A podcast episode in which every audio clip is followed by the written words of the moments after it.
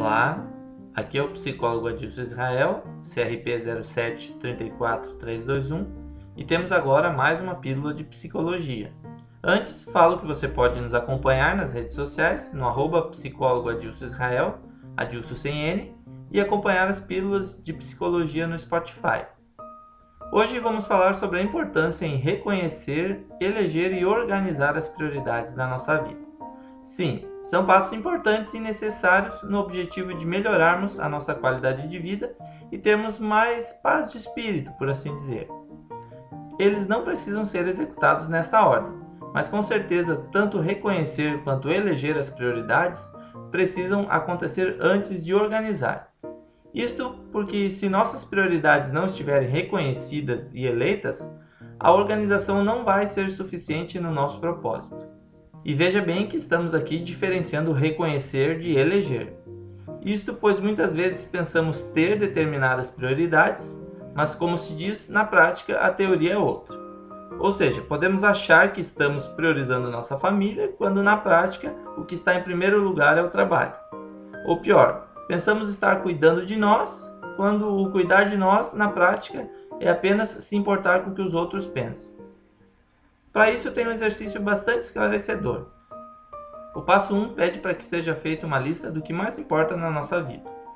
Por um momento, reflita sobre os aspectos mais importantes da sua vida. Com certeza, nessa lista vai ter coisas do tipo saúde, família, educação, finanças, futuro, sonhos. É interessante poder ordenar essa lista pela importância e liste ao menos 10 coisas o passo 2 é fazer outra lista com aquilo que mais ocupa os nossos pensamentos no dia a dia. Liste o que você mais presta atenção ou com o que mais se preocupa.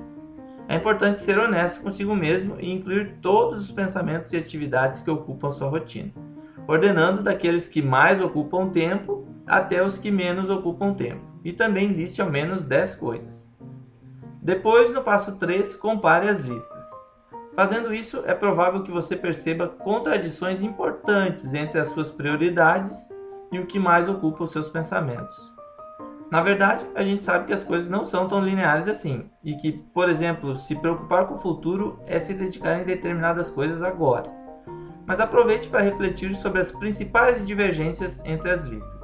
Analise o porquê delas e o que pode ser feito para que elas estejam mais alinhadas. É claro que ninguém vai viver através de cartilha por muito tempo, pois nós somos pessoas, somos seres vivos, dinâmicos e orgânicos. Mas um exercício desse, uma listinha dessa, não tira pedaço de ninguém. E isto serve para esclarecer que um cotidiano conturbado, muitas vezes vamos vivendo no modo automático e quando vemos o tempo passou, as coisas passaram e muitas delas não voltam mais.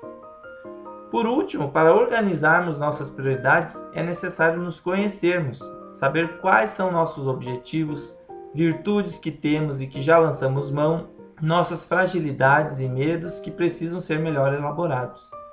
Seguidamente a gente ouve ou fala que não temos tempo ou dinheiro. Mas é importante saber que tanto tempo quanto dinheiro são questões muito mais de prioridade do que de quantidade. Abraço e até a próxima Pílula de Psicologia.